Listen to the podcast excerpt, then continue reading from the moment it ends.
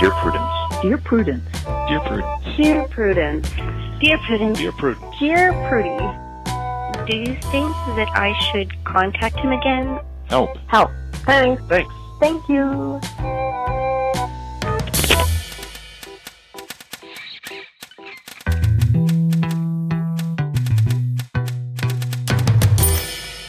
Welcome back to the Dear Prudence Show once again. And as always, I am your host, Dear Prudence, otherwise known as Mallory Ortberg. With me in the studio this week is Clinton Klomp. Clinton is an artist and an introvert and the nicest roommate I ever had. Uh, he brought figs with him. And I just got to see my producer eat a fig for the first time. And I also had a fig for like the third time. So you guys just missed a real soul's awakening in here in the studio. We all got taught how to eat figs. Um, there's like a whole technique. It was beautiful. It felt like a Proust book, and um, it was just a really special moment. I should have known. It was like my 50th fig this week. I should have known well. that you would like come in to the studio, bringing with you like fresh mountain breezes, and just be like, "Who wants a brand new experience in their life that they've never had before?" And you fucking delivered. Thank you. Oh, you're so welcome. I'm glad to be here. So, in the spirit of eating figs for the first time, which also I really want another fig, but it is impossible to eat on the air. So I'm just going to stare at them not do that. angrily uh, until we are done recording.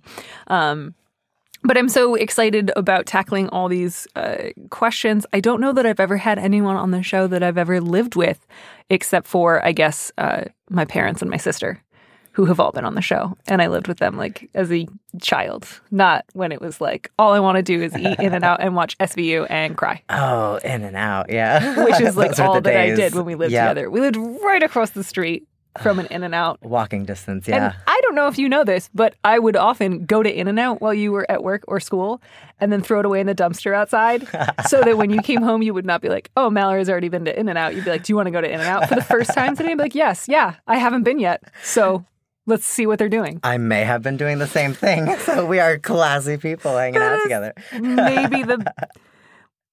All that time, all that time, we could have been honest with one another. So we'll let honesty uh, and self disclosure be the theme of this week's episode. And uh, to that end, uh, our first letter is. I feel like I've gotten a lot of letters like this lately about how to deal with a, a relative who's coming out, not the letter writer themselves, and then like the extended family. Um, and I'm really grateful that this one, at least, is like, don't worry, I'm not going to out anybody against their will, which is a, a market improvement. Yeah. So the subject of this one is just accepting parents, homophobic grandma.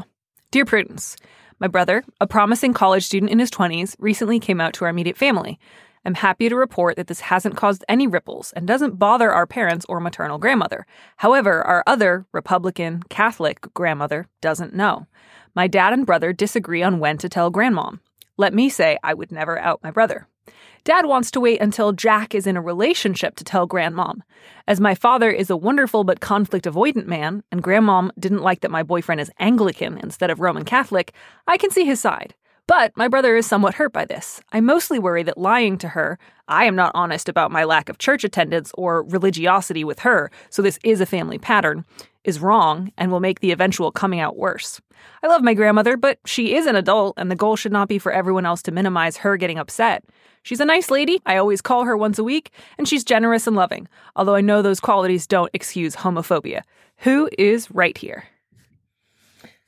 I don't think the question's who's right here. Yeah. Like, obviously, your grandma's wrong for being homophobic. Yeah. But like, I, I don't feel like this is any of. Uh, I was gonna say her, but the this writer's, writer, yeah. the letter writer's problem. Yeah. So like, is the grandma saying homophobic stuff to her constantly? I mean, I think we can extrapolate that if she's like, I really wish your boyfriend wasn't Episcopalian, that she's also going to have like a slight issue with homosexuality. Uh, but yeah, this is like a really common problem with coming out, right? Is it's like the parents are one whole thing and then the grandparents are like a whole different kettle of fish. Oh yeah, Fish and kettle wise, super separate.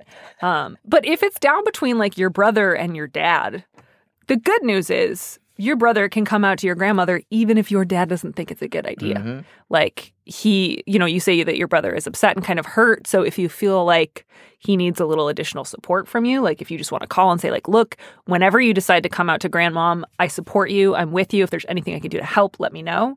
But yeah, just let him know that like you're in his corner. He, if he really wants to do it now, he does not need your dad's permission. Um, I, God, I did wait until I was in a relationship to come out to my family, and like, I can't really like vouch for that. Do you know, like it's not better or worse? Like it's kind of you. You think it's going to be helpful because you're like, I can kind of blame it on somebody else, or like now you have to meet someone who's a stranger. You have to be nice, so you can't get too weird about this. But it's also sort of like you're there i feel like there's a lot of old folksy expressions about borrowing things that i can almost remember it's like borrowing peter to pay paul or like gladly Oh, paying yeah, you yeah. tuesday for a hamburger today like if you're gonna have to do it like why the worst part is always beforehand like the dreading it is always the worst part Oh yeah, the fear is way worse than even if the fear comes true. the fear is so bad and in your Yeah. head it can happen repeatedly throughout the day whereas like your family can only be mad at you in real time Yeah. And you can kind of shut them off, especially if the grandma is only, you know, accessible by phone call. right You don't have to take those right away. She's going to be screaming. But I, yeah, I don't Yeah. know. I Yeah. think, I, don't know if he really is wanting to come out, go for it. But I don't feel like, I don't know. I don't feel like, for me, that wasn't something that was like owed to my grandparents that I Mhm. go out of my way to tell them. But I guess I wasn't that close with them anyway. Yeah, and I can see like the letter writer says like my dad's conflict avoidant, and I get it because he knows he's going to get some blowback. Like, but this is not his conflict No. to avoid. Like, if if grandmom starts calling dad and being like, "What did you do to make your son gay?" Like, you know that's unfortunate, but he's going to have to deal with that on his own time. And like, if if your brother doesn't want this hanging over his head, he should just come out and um like I, I, I t- believe me, letter writer. I'm so sympathetic to your dad in the sense that I too am always like, why would you ever have a conversation that you didn't have to? Like, Oh, me too. yeah. especially when it comes to family, I'm always like, yeah, if I'm dead, I'll then yeah, if if if like a train is coming for me, I'll be like, fine. Here's a feeling I had, but like otherwise, no. But you you have to. You can't live life that way. It's a bad strategy. Yeah, I guess I was just never that close with my grandparents in my adult life, so it'd be weird to have brought it up, you Mhm. know, especially if I don't know, it, I would be like, "Hey, just so you know, like I'm really into art." Or you know, I don't know, like Right. for me I- it would have been weird, but if that's not what the brother situation is, if it is something where he feels like he's totally dancing around it, Mhm. then yeah. But Well- this is this is the between the guy Yeah. and, the and his grandma. grandma. Yeah, That's it, exactly. that's it. and the good news is, like, you don't have to do anything except for support your brother. Yeah. And if your grandma tries to say something really like lousy to you, you can be like, "Not here for that, Grams." And that has nothing to do with your brother. You Right. can be like, Grandma, that's effed up. Yeah. Without being like, because my brother is gay. You Totally. can just be like, because it's effed up. That's not okay. Yeah, yeah. No, and I think sometimes too, thinking about like what you were saying with your grandmother, like I don't get a lot of letters like this from people who are like, I see my grandma once a year and it's not really an issue, right? Like I think sometimes it's really difficult when you have a close knit family, but close knit in the way that like the closeness is sort of predicated on not stirring the pot too much. Right.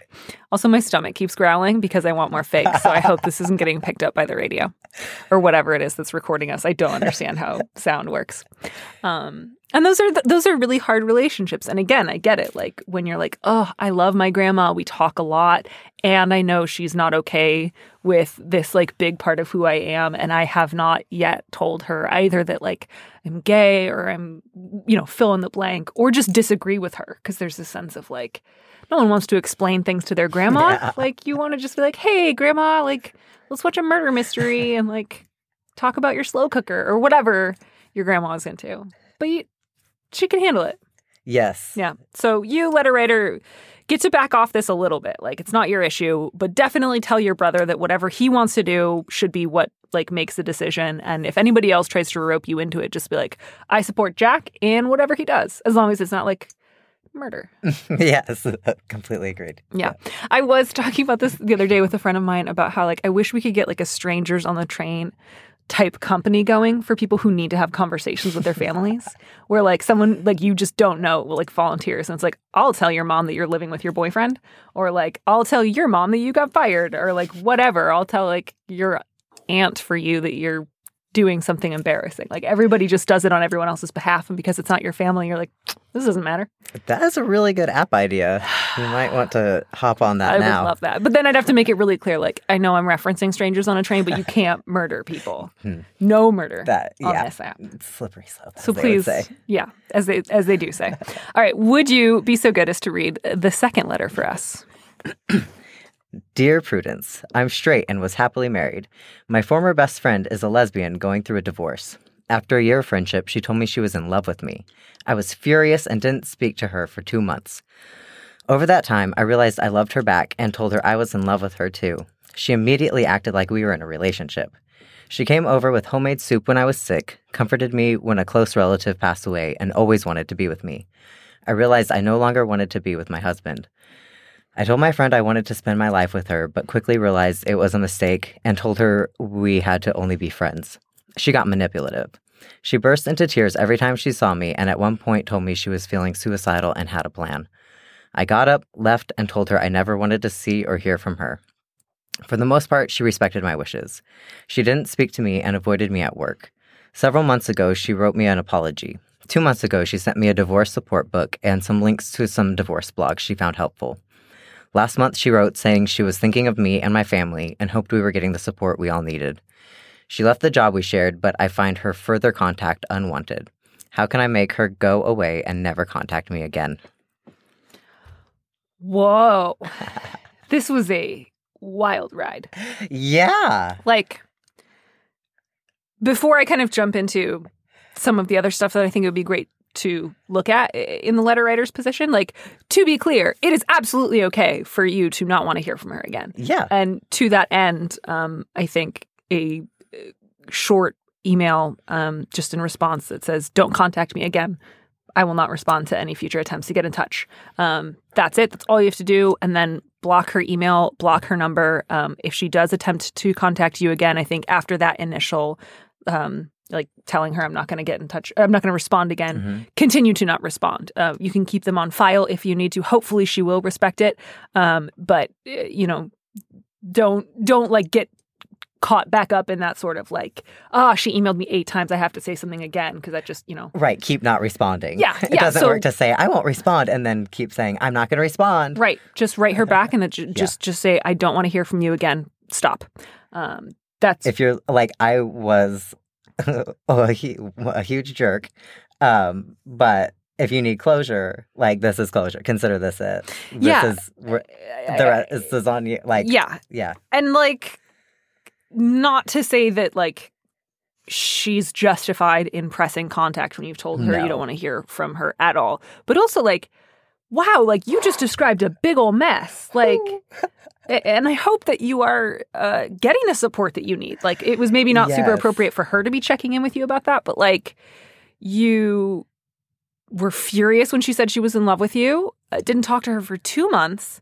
Somehow that turned into realizing you were in love with her and you told her you were in love with her and then you write like then it was like she thought we were in a relationship which is like i mean at the time kind of fair. You guys both said you were in love with each other i don't think it's shocking that she was like i will act like we're in love now no. um and so like yeah you you went back and forth on this like a couple times that are really intense and I, I I don't know if this is super out of character for you, but like that's definitely um those are some really intense like totally opposing messages. Again, not to say that that means that you deserve to get like emailed repeatedly when you said don't get in touch, but um I, I think maybe this letter you kind of think like this woman went nuts at me, and you guys definitely both went nuts at each other hmm repeatedly for a while. That was the thing when I read the first time when I read um, she she became manipulative. I was like, she got manipulative. Right. Really? Okay. Yeah. This is definitely a two way. Like, yeah, definitely she's in the wrong, but that doesn't mean you're not also. Yeah, and and again, just like my former best friend, like there's also a lot of intensity over a very short period of time. You say after a year of friendships, she said she was in love with me. So you've known this person for like at most, uh, it's it sounds like based on the timeline in this letter, less than two years have you known this person.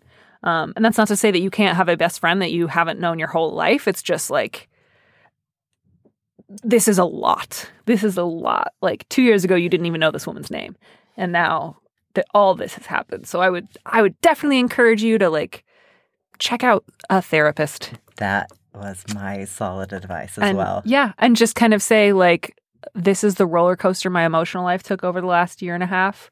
I don't want to get into another relationship like that in the future. I don't want to have that kind of intense back and forth where someone says, I love you, and I get furious and silent for two months. And then I'm like, I love you too, but don't bring me soup. Fuck off. Mhm. Um, And like, I get it. And I Oh. get how those like emotions, I'm not saying I called her a jerk and that was rude, but it's like, I get how those emotions totally take over everything that you can think about, really. And that like everything probably made sense in the moment. But Yeah. like, yeah, Yeah. this is, it, you should definitely explore this. yeah, you definitely were dealing with a lot of possibly really unexpected, unlooked for feelings that Mhm. overwhelmed you. But like, I just want you to like listen to these two sentences together.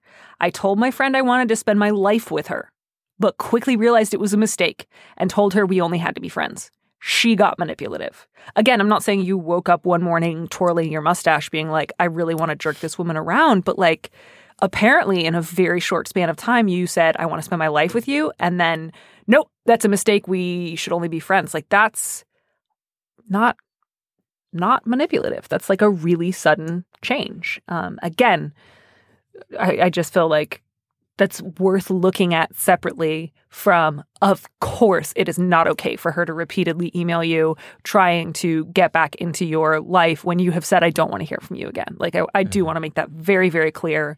Yeah. And, and just, uh, it is, it is really tricky, right? Like, uh, I I'm a little nervous that like of course it was not appropriate for her to kind of like necessarily try to manipulate you back into a relationship by saying I'm suicidal I have a plan but I also really hope in that moment you said like I can't help you with this please if you feel like you're going to hurt yourself like call 911 or something that like wasn't just like if the conversation was just her saying I'm suicidal and you said I never want to hear from you again that's not a great Yeah. thing to say to someone who hmm. is like saying I have a plan, even if like even if they're doing it in a way to try to manipulate or cajole you. Like, right. But also, neither is. Okay, I'll stay. Yeah. No. Of course you shouldn't have had to do that. I just like But no, definitely don't just. because I know, think when you get to that point with somebody up. where you're like you're so enmeshed and entangled, and you've both hurt each other so much that when they say I want to die, like which if a stranger said, you would say like, how can I get this person like medical attention? If mm-hmm. your response is like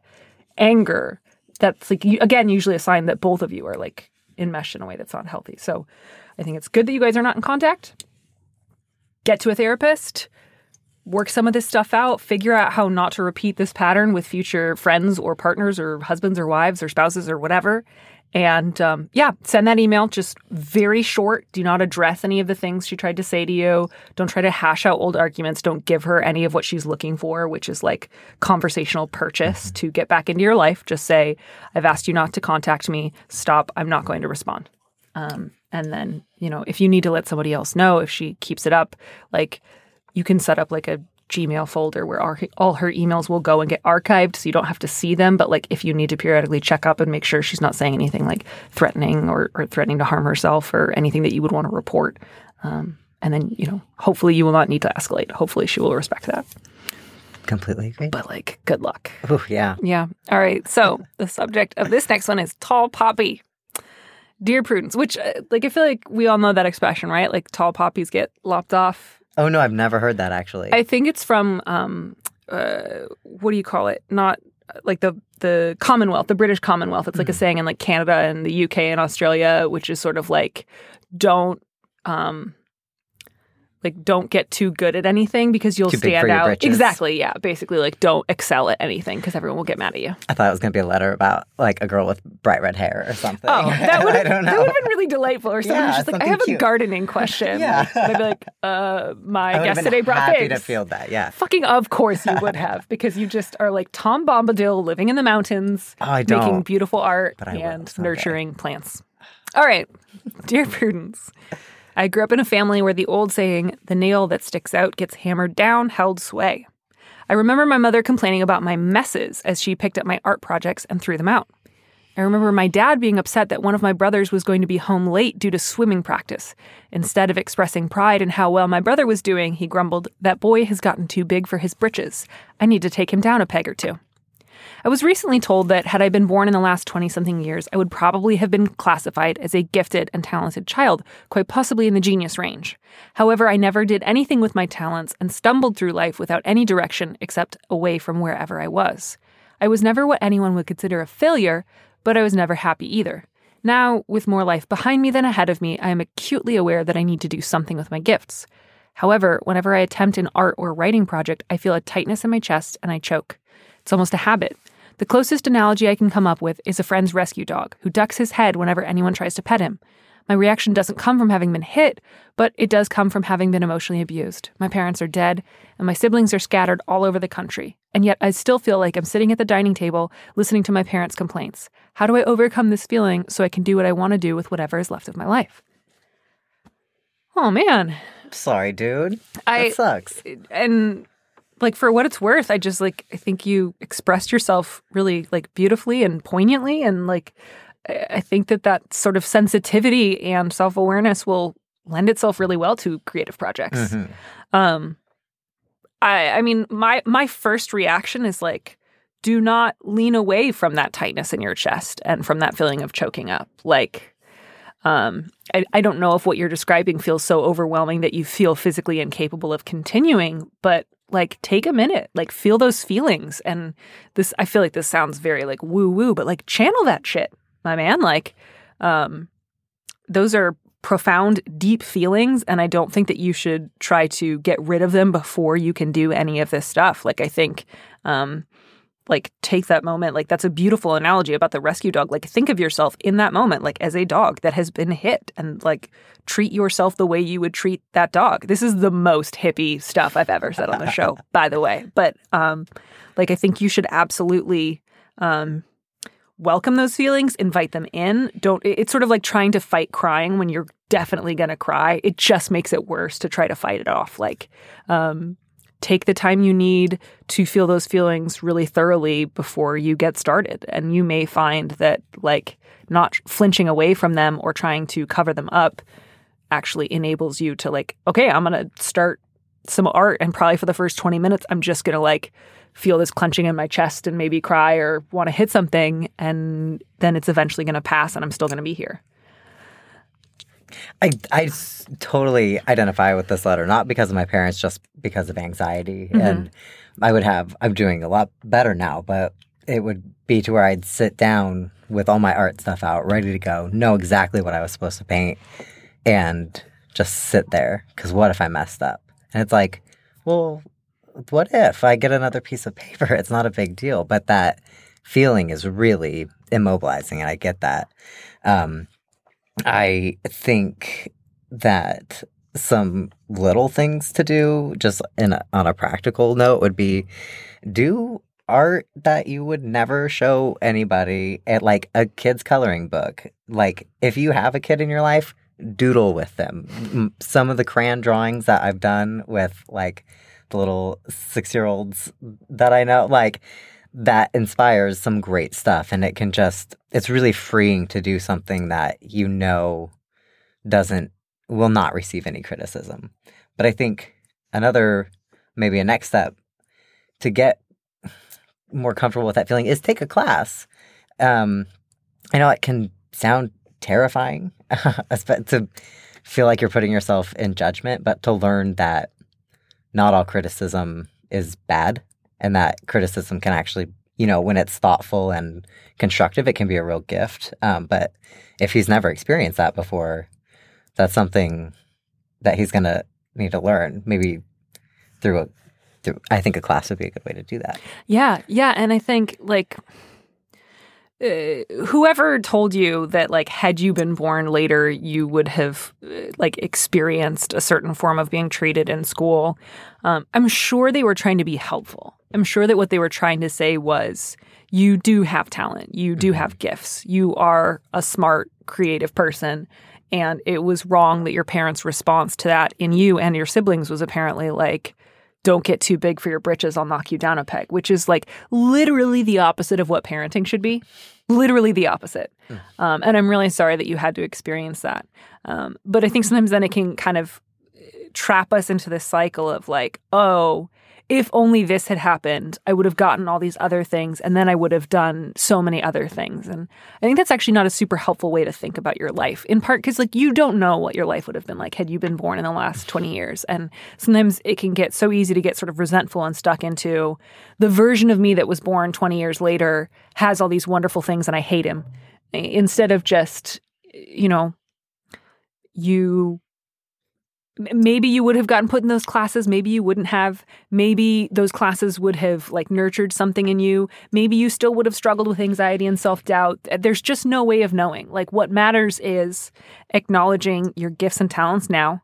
Um, if you're feeling that sense of i still feel like i'm at the dinner table listening to my parents complaints like again lean into that. Like say what would my dad say right now what would my mom say right now and what's my response to that Mhm. like because i'm at the dinner table now like they're dead Right. and i can like finish the conversation i can move it ahead is what they would say true? Yeah. And you can really analyze it. yeah and, and no, would i say that not. to a child like if i saw like a 10 year old heading off to swimming practice would my response in any way be i gotta knock that like kid down a peg or two and i think probably you will find that that would not be your response um, and so to just like be kind to yourself. Um, don't try to avoid the feelings that right now make you feel blocked or closed up. Um, and I love that idea. Yeah, try to do more stuff with other people um, who are like all different ages, all different life experiences, who I promise you also feel a little self conscious. Like nobody as an adult does anything creative and feels like, "Pff, this is awesome. I'm great at this. Everyone's sort of like, oh God, is this dumb and I'm idiot? Is it too late? Like, is anyone going to laugh at me? I wish I was like 15 and getting a scholarship. Like, you will not find yourself alone. the times I go down the rabbit hole of, oh, what if I would have just taken art classes? Or, oh, what if I would have done this, you know, five years earlier? And it's not because it's not helpful. And you weren't ready five years No. earlier. I'm just going full hippie, you guys. You're ready now. You're ready like you're not ready it. until you're ready. like I, I do sincerely believe that, and that's not uh, to say like you should never have any regrets because regrets can be useful, and you can genuinely feel I wish I had done something sooner, and not let that sort of paralyze you. But you can also just say like I wasn't ready then. I'm ready now. What do I need to do to take good care of myself? Um, and good luck. And also, if you do uh, work on an art project or a creative project in the coming months, and you want to, please send it our way. I, I won't like show it or read it on the air or anything like that. But if it would just help you to have somebody you could send something to, even if it's not finished, um, just to kind of share like what it feels like, please do. I would love to see that. All right. So from that to something super different. Um, would you read this letter? Subject Annoying cancer comments. Earlier this year, at age 32, I was diagnosed with stage 2 DLBCL lymphoma. After multiple rounds of chemotherapy and radiation treatments, I'm now in remission and my hair has been growing back for about three to four weeks. My problem is that after going from a hefty beard and some thick wild hair to being completely bald for a period of time, I get constant comments about my hair growing back, whether it's the barista I see a couple times a week to my coworkers who have literally been talking to me about my hair every single day. A couple of my coworkers have even started giving me opinions on how I should style my hair moving forward, how I should embrace the short length or try new facial hair because now you have a chance to. I think this is coming from a good place, but it grinds my gears so hard, and I just don't know what to say. How do I get them to stop commenting on my hair in their well meaning ways without coming across as a total jerk? Just thank you for using the expression grinds my gears. So hard. I love it. I haven't heard that nearly often enough. What do you do? This is what take it away. Well, uh, there's always the uh, option that I sometimes take, which is uh, just wait and it will go away. But that is not what I'm actually suggesting to do. But I hear you, I just want to acknowledge it as an option. Yeah. It's only it's been three to four weeks. Um, it will stop. But oh man, that whew, I get it. Especially when Oh. you have that sense of like, I know everyone's coming from a good place. Yes. So I'm gonna feel like a jerk if I say please don't. Yes. But it's like I- I- Uh, why do you want to talk about this every day and remind me of you know my my cancer and this like I don't care about my face hair. I Yeah. see it all the time. Yeah. Or I am excited, but it's a very personal thing, you know? Right.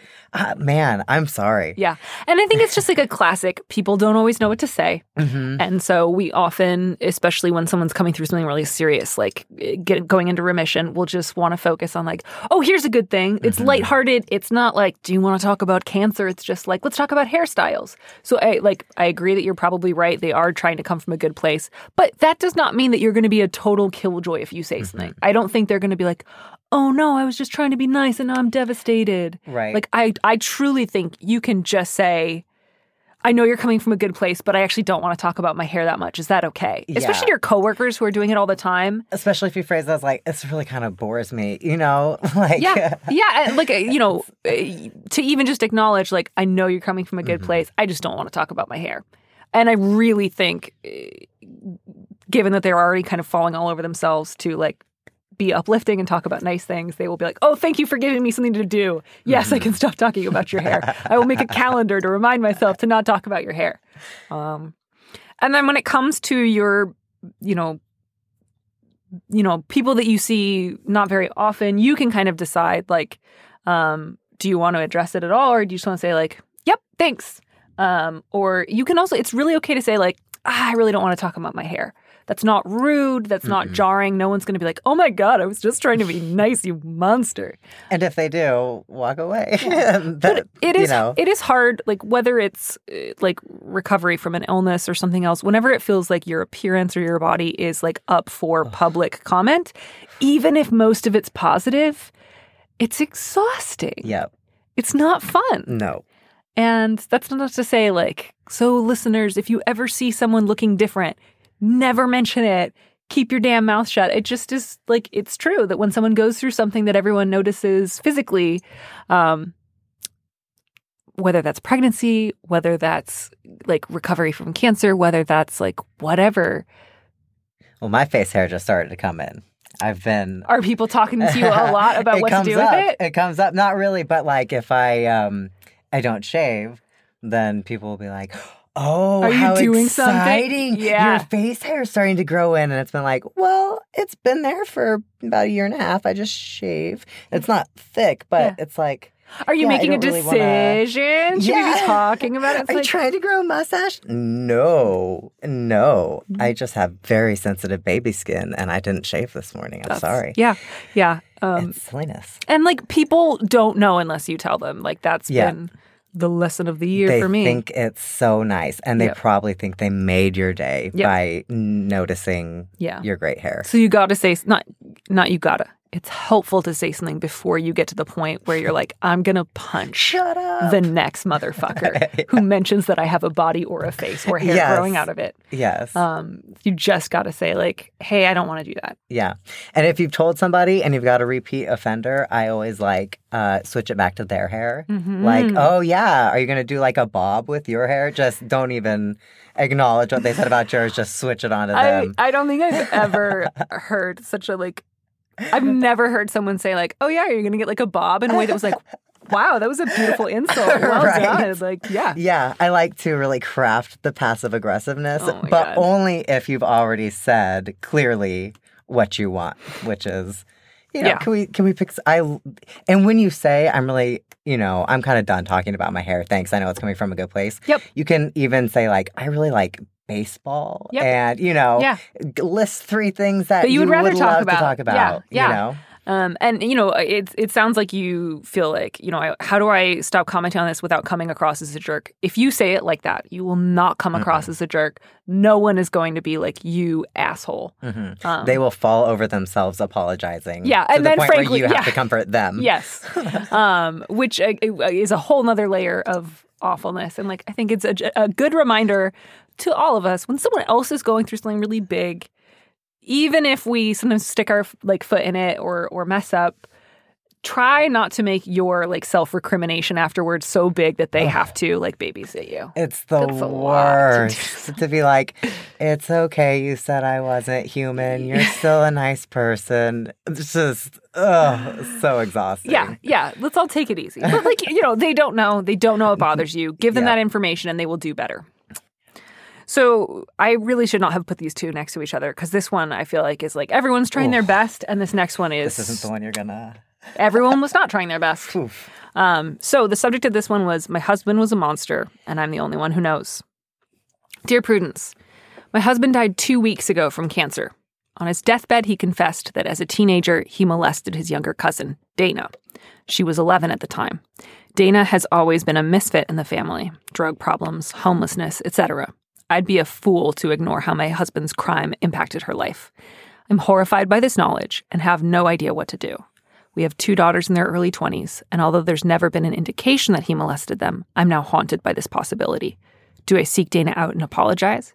Do I ask my daughters if their father ever molested them? Our community and our family are grieving my husband, believing him to be a great man. I'm not even sure if I should be allowed to mourn the love of my life. I wish I didn't have this knowledge, but since I do, I desperately need guidance. Jesus Christ. I do not have any fun passive aggressive turns for this. No, I, I am so sorry. Yeah. Um, and let's just start by acknowledging this all happened in the last two weeks. I- like, Ugh. I I ho- I hope you are cutting yourself a lot of slack to feel any and every feeling that Mm. comes your way A lot of crying time. because this motherfucker literally waited until he was dying to just like dump this information on Mhm. you and then like check out. Yeah. Yeah. So rude. Um not That's not enough to say. Yeah, I, I mean, wow. just like, yeah, not a great, a series of bad decisions on his part. And I'm so sorry that he put you in that position. So, um, Yeah. you know, this is going to be very standard issue for me, but therapy. Oh my God, therapy. hmm Um, a, a grief counselor, a grief counselor who specializes in f- like trauma and sexual assault and finding out that your partner has victimized somebody else. Like, you don't have to rush into anything. Like, the only thing you have to do right now is get a therapist that you trust so you have someone to talk to about this, where you're mm-hmm. not worried about how is this going to affect your perception of your dead loved one. Yes. You need to talk to somebody who doesn't know your husband, who doesn't care about his legacy, who you won't worry about like breaking their heart. yeah. You need to be able to say whatever words you want to say about Yeah. this. And i- in the meantime, please call the National Sexual Assault Hotline, which is part of RAINN, the Rape, Abuse, and Incest National Network. The number is 1 800 656 4673. It's available 24 hours every day. It's totally confidential. Um, and that's something that you can do like right now. Like if you need to like sob and scream on the phone to a stranger who's never going to tell anyone what you told them, this is the number to call. And it's not just for people who have been directly victimized. It's also for people who have just learned something about somebody else and don't know what to do. It's for anyone who has been like affected by sexual assault. And that is you. You fall into that category and you need and deserve so much support right now because um you know whether or not you ever reach out to Dana whether or not you ever speak to your daughters about this like those are big questions with serious possible fallout and it's not a decision you should be considering 2 weeks after your husband's Mm. death so um you are going to get to put those questions like on a timetable and and the answer to both of those is you don't have to worry about that right now because like it, I, I, I, I, I don't know. I don't know if it would be helpful to Dana. I don't know if it would be Mhm. painful to Dana. Um, I don't know if Dana would be embarrassed or resentful or feel like this is way too little too late. Like I do, and I don't know what your relationship with Dana is like now. I, I can't answer that question. Um, but if and when you ever do start thinking about it, it would need to be what is in Dana's best interests.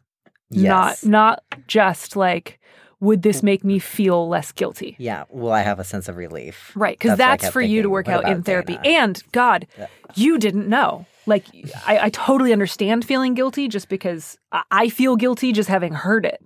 but like you had no idea.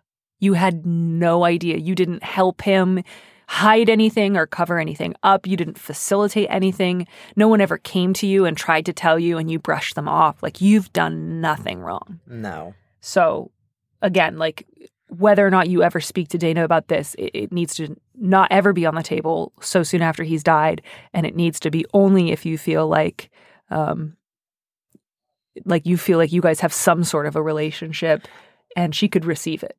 Because if the answer is no, or even there's some doubt, I think you should err on the side of like certainly, like you can always uh, in the future again when you're feeling a little better, like if you want to just like reach out to her and say like i'm really sorry like if there's anything you ever need like if you want to Yeah. call her occasionally or like look out for her or make sure she has a place to like call when she's going through a rough time you can do that for her and that Reach out to her, not based on this. Right. Like you can think of like what do I think Dana could use in terms of support that I would be willing and able to do. And if the answer is like kind of nothing right now, that's okay too. Again, you did not victimize her. You did not help victimize her. Um, what happened to her was horrible and awful, but you might not be the most necessary person in her life for her to um, get help. So, yeah, throw that one way down the line.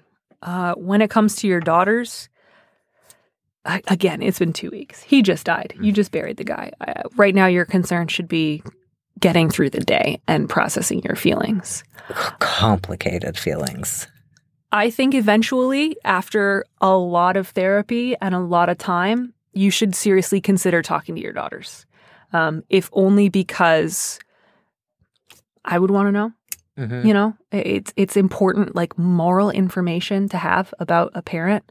Um, if there is even a possibility that he did, I, I think it would be good for you to know. Again, it would be horrible, it'd be painful, um, but I think it would be it would be better to have that painful conversation. Um, as hard as it would be, like of course it's going to be sad and painful, um, but I think it's better to ask than to to always wonder. You know, because people who commit like sexual assault and rape often don't just do it the once. Right. I don't I don't think that she needs to ask them, but I do think she needs to tell them what she knows. I think and that's I think fair. if they have something they would like to share Right, with her, right. that would create a great opportunity. And again, not now. Yes, yes, not even close to now. Not even in like five months. No. like long time down the road. And I Therapy think now. I think you're right. I think it's it's it's awful to put someone in a position of, hey, I'm asking you directly. Like, did your father ever molest you? Yeah. Mm-hmm. that's too much pressure to put on somebody. But to say, I found out this information from your father. It's been very painful. I've had to process it in therapy. Um, it you know changes how I see him. I'm very sad um, that he hurt somebody like that, and you know making it clear that you know you're against it. I, I don't know, like not of course you are, but like sometimes people's response to stuff like this is they're so at a loss for what to do. They like cover it up or don't talk about it or act like it didn't happen, and Right. that's awful to see that. Yes. Yeah. But again, those are those are like couple years down the line questions. Mhm. Right now, you get to call that number. You get to find a therapist. You get to lose your mind. You get to go feelings ballistic. Um, feel uh, like, of course, mourn the love of your life. Of course, get angry. Of course, feel any feelings you need to feel. They're all on the table. Like you get to feel all the feelings. Mm-hmm. Um, there is nothing you are not allowed to do right now in And- terms of expressing yourself. that includes fondness. Like you will have times where you do remember all those good years of marriage. There Yeah. were so long where you didn't know, Yeah. and to you, he he was your husband, and there were parts of him you loved. And I think there's a huge sense of guilt that comes Right. with re- like feeling fondness towards somebody you know. Right. How could I love somebody Yeah. who did this? And it's like, because you did not know. Yeah. And because you guys had good times together and because you loved him.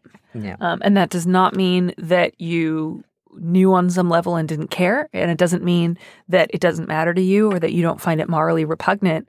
Um, but please don't feel like a bad person for mourning your husband in addition to mourning the person you thought your husband was. And I'm so sorry. I'm so sorry that he did that in the first place. I'm so sorry he got away with it. I'm so sorry he chose to share it with you on his deathbed when he knew you would not be able to say or do anything back. Like, yeah, I, I, I mean that that's horrible, and I'm so sorry. Please take care of yourself. Please look after yourself, and good luck. And please don't rush into anything. Mm. Yeah. Yeah, and I think we do have time to close with a voicemail. Hi, Prudie. So my question is about the transphobia a little bit. I have a friend whose partner recently came out to her as trans and is undergoing a tr- transition process to become a woman in whatever way she sees fit. And she is feeling really upset about this and was contemplating divorce. Um, and another friend of ours said that that's incredibly transphobic of her for not being more supportive of her partner. And she's generally inclined to defer to this friend because she herself is gay and so feels she has more authority on all issues surrounding LGBTQIA people. But I support my friend's decision to think about getting a divorce because at the end of the day, her partner was not upfront with her about what they might be thinking about in the future and how they might change in the future, even though their partner has known for a while, apparently, predating their marriage, that she might at some point consider transitioning. So I think it's fair for my friend to feel that there are some parts of her marriage that weren't upfront. And if she doesn't feel like she can be with a woman, then that's her prerogative. So I was just wondering what you think. So, number one, I think I have some good news for both you and your friend, which is that um, listening to people about their own experiences, being gay, lesbian, bisexual, trans, whatever, um, is not the same thing as like having a like chain of command where Yeah. the gayer someone is. I'm Sergeant Gay. yeah, like, well, my friend is gayer than me, so I have to do what she says. Like, I think that's a real misunderstanding of what people ask when they say, like, listen to people talk about their own experiences, take your own, like, heterosexual privilege or whatever into account. It does not mean if your lesbian friend is like, you have to do this. You have, like, yeah, no, that's not a thing. How many points are you on the Kinsey scale? She's okay, I'll the- listen to you. She's not the boss of your friend's marriage just because she's gay. like, I love that. that would be amazing though. If like everyone in the studio today, like we like file like line everybody lined up like in accordance to queerness, and whoever like won was like, well, I get to decide everyone's schedule for the week. I don't hate it. That's yeah, good rules. I mean, yeah, we could so try it for a while. We certainly could. Let's fight it out right now. um, yeah, uh, So why'd you pick uh, this call for me, Mallory? uh, I picked this call for you because uh, you sent Audrey an email that was like, "I can handle letters about transphobia, so you should save me one." And um, I saw it before this letter started, and I also, I, I, I get a lot of questions like this that are sort of like. Does being supportive of somebody else's experience mean that I don't have feelings about it myself Mm-hmm. or that I'm not allowed to leave a relationship that's not working for me anymore? and a right to my own experiences. Yeah, and completely. I and I'm just always like, oh, good, I get to preach the good news today because Yeah. the answer is like, no, of course you get to have your own feelings, Mhm. and being supportive is not the same thing as staying married to someone until you die. no, it is not. Yeah, like I'm very supportive of you. We're not married. Mm, Yeah, You're married to somebody else. exactly. Yeah. Yes. Like Yes. I don't have to marry anybody or like stay married to anybody. Like that's part of the wonder of life is you Mhm. can leave marriages. Yep. Yeah. I I yeah, totally sympathize with everybody's feelings in here. This is yeah, super complicated. But it's not. Yeah, yeah. because yeah, she can continue to support and the issue I don't think probably is that she wasn't upfront about it before because I- think a lot of times, you know, people are like, yeah, I, I always on some level knew that I was trans or that I might be transitioning, but it's, man, you can feel that for years. decades without realizing. Yes. Um, I am trans, so I'm like a major authority on this. I'm just kidding. I'm not, but I'm an authority on my own experience, and I have this is very this.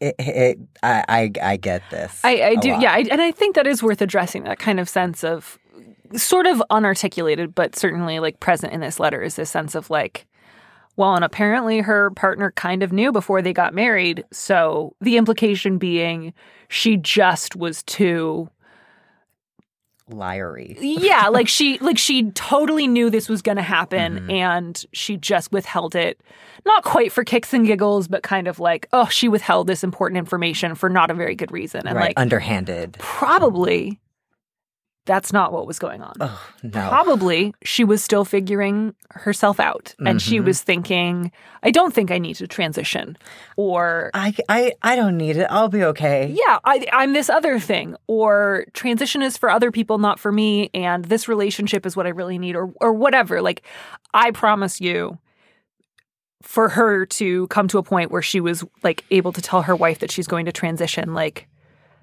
this has been hard fought every step of the way. Yes. She was not just like, I don't really feel like mentioning it. I'll keep it in the glove compartment and like bring it up later if I feel like it. Like, Once I got her, yeah, then I'll let her know. No, no. she was not like totally withholding information where she was just like, yep, I'm definitely trans. I know I'm going to transition and I just won't mention it until I feel like it. Like, trust that even if you don't have anything in your own experience that feels similar to this, that this was not done lightly.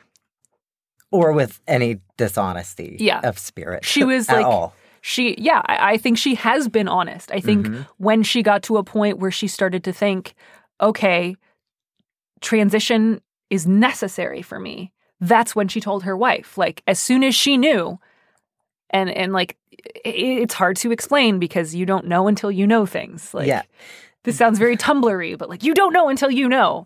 I I com- I, like this is so I I wore a binder to my wedding, but I still uh, was using my old pronouns. I, I still thought I could. I, I thought just the binder will be fine. Yeah. it'll get me through till I'm dead. It's it's very much like, Like- that scene from The Jerk with Steve Martin, where uh, he's getting thrown out of his mansion, and he's like, "I don't need you. I don't need this. I don't need anything. Just this lamp." And then like uh, he's like walking out, and he really believes he just needs the lamp, and he's like, "And this rug, this this lamp, and this rug, and, and this ashtray. That's all I need." And like he eventually is like walking out of the house with like his arms just like laden down with stuff that he needs, Yep. but like. It it is like that. It's like I just need this. I'll be fine. It's fine. gonna go away. Yeah. It's not that bad. Yep. And yeah, I, but just because she was honest and just because this is something that she can't help does not mean that your friend ha- has no options and Yeah. has to, and that's, I don't think, I think that can definitely be transphobic, but it does not have to be transphobic. Right. There, that, man, oh, Yeah. transition yeah, you're the same. I'm the same person I always was, but oh, it does change you. It, you know, it is a, it is a lot. It is a lot, and to handle that in a marriage when that is not what you were expecting is a lot. Yeah. And uh, for your friend, again, like you're you're at a bit of a remove here. Like you, letter writer, voicemail leaver, um, you know, kind of luckily, you don't have to do anything right now. Like it's Mhm. not your job to make sure anything does or doesn't happen in this marriage. All you need to worry about is being loving and supportive to both of your friends. Um, and like that's that's it. That's all you have Mhm. to do. Um, and to like make sure that they're both getting the support that they need to just check in like hey how you doing like how's your mental health how Mhm. you getting through the day um, and you can do that for both of them and you know for your friend to know um, to support someone to be happy that they are able to like access transition if that's what they need um, you can both do that and say like i love you i'm happy for you i'm excited for you to like um, get to be this part of yourself publicly in a way that you haven't been able to before. And I also am going to have my own responses to it in terms of our marriage because that's not necessarily what I I didn't know that this was going on with you and this may not be like you know if if your friend cons- considers herself to be like totally heterosexual like this they might Mhm. not be compatible and that doesn't mean that like either one of them is a bad person Yeah. or homophobic or transphobic or or or selfish or dishonest or anything sometimes shit just doesn't work out Yeah. And to stay in that because you're afraid of appearing transphobic, to me, To is a third not party, like, helpful. yeah, yeah, no it's not helpful to uh, the woman who's undergoing transition at all. To to be in that kind of relationship where, like, oh, that no, No. that would not be helpful. Yeah. So yeah, she got to go. She's Yeah. got to go. So certainly, you know, again, I know I- I'm like a broken record today, but like encourage your friend um, who's who's considering leaving her partner to like find a therapist who is, by the way, like LGBT like literate and is not going to just be Mhm. like like facilitating any sort of like shittiness. Yeah. But you can you can be incredibly supportive of somebody's transition and also say, I think our marriage is over and our relationship in the future is not going to be like we're married to each other. Mhm. And that does not mean you are transphobic or bad or unsupportive. It means that your marriage is over. Yeah.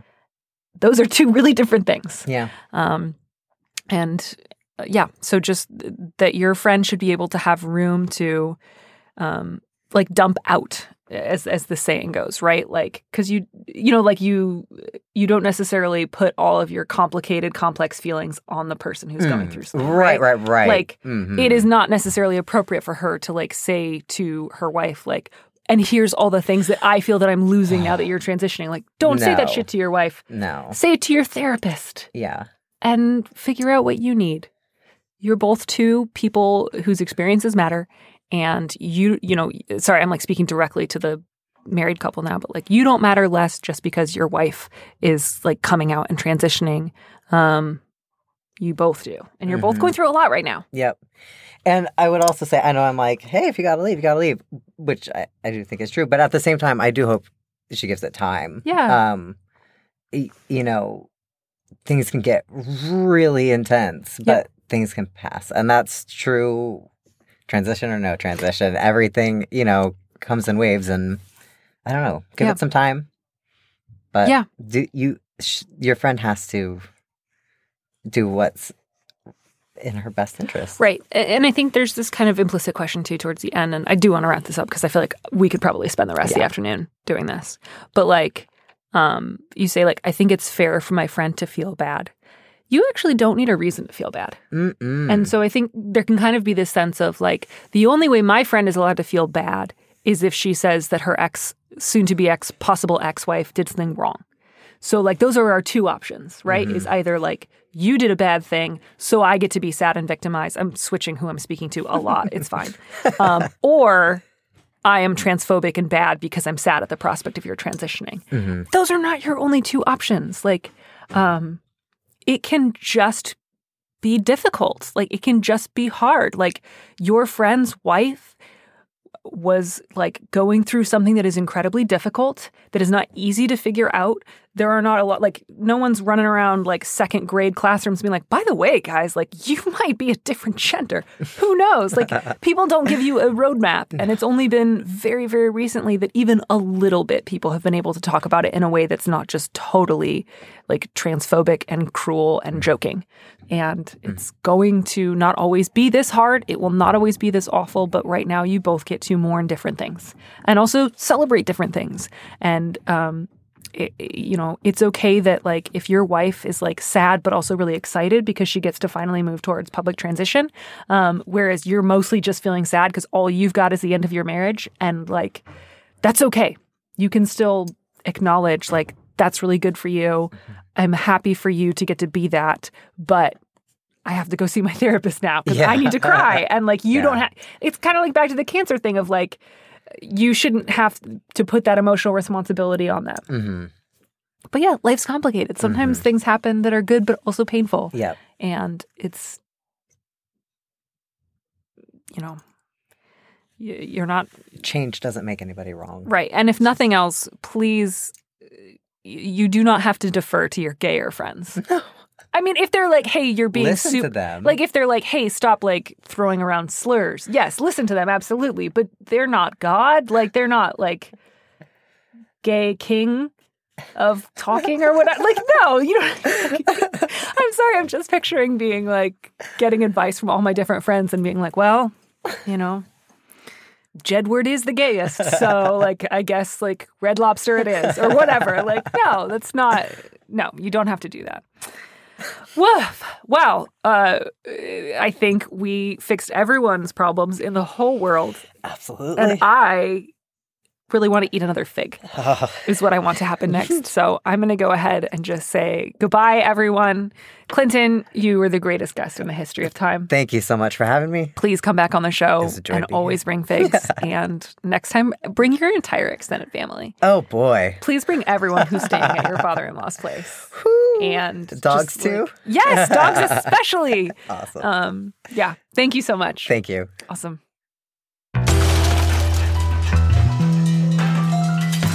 Thank you for listening to Dear Prudence. Our producer is Audrey Dilling. Our theme music was composed by Robin Hilton. Don't miss an episode of this show. Head to slate.com slash Dear Prudence to subscribe. If you want me to answer your question, call me and leave a message at 401 371 DEAR, that's 3327, and you might hear your answer on an episode of the show. You don't have to use your real name or location, and at your request, we can even alter the sound of your voice. Keep it short 30 seconds, a minute tops.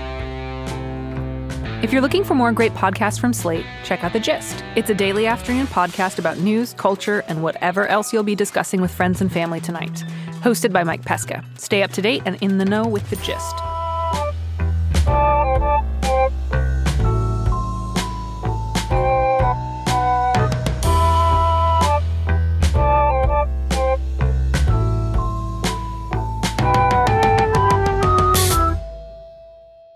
This is going to sound really weird, but I think figs taste a little bit like how In N Out smells.